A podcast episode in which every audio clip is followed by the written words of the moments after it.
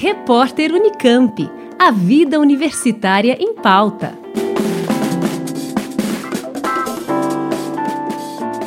Foram plantadas às margens do rio Monjolinho, na cidade de São Carlos, 820 mudas de árvores. O objetivo é recompor a mata ciliar degradada no local. A ação integra o projeto de restauração florestal na área de preservação permanente do rio Monjolinho e é fruto da cooperação entre a UFSCar e o Rotary Clube de São Carlos Pinhal. As duas áreas contempladas somam quase 5 mil metros quadrados.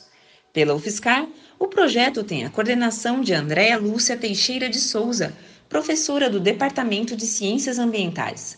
O trabalho teve início no ano passado, com a identificação das áreas, a autorização para execução junto à Prefeitura de São Carlos, a vistoria do local e conversa com os moradores do entorno. Além disso, a rearborização das margens do rio Monjolinho contempla também o plantio e a manutenção de espécies que atraem a fauna, possibilitando a posterior dispersão de sementes e fomentando a cobertura florestal.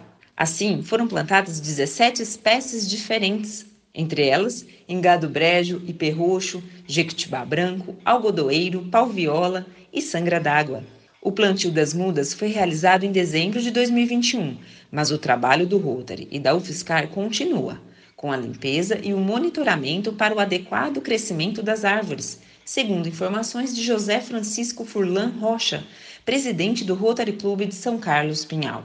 Com base nessa cooperação, a UFSCar e o Rotary Pinhal já haviam desenvolvido o projeto de extensão intitulado Arborização de Áreas Verdes Públicas, com o plantio de 650 mudas de árvores nativas em cinco praças urbanas de São Carlos.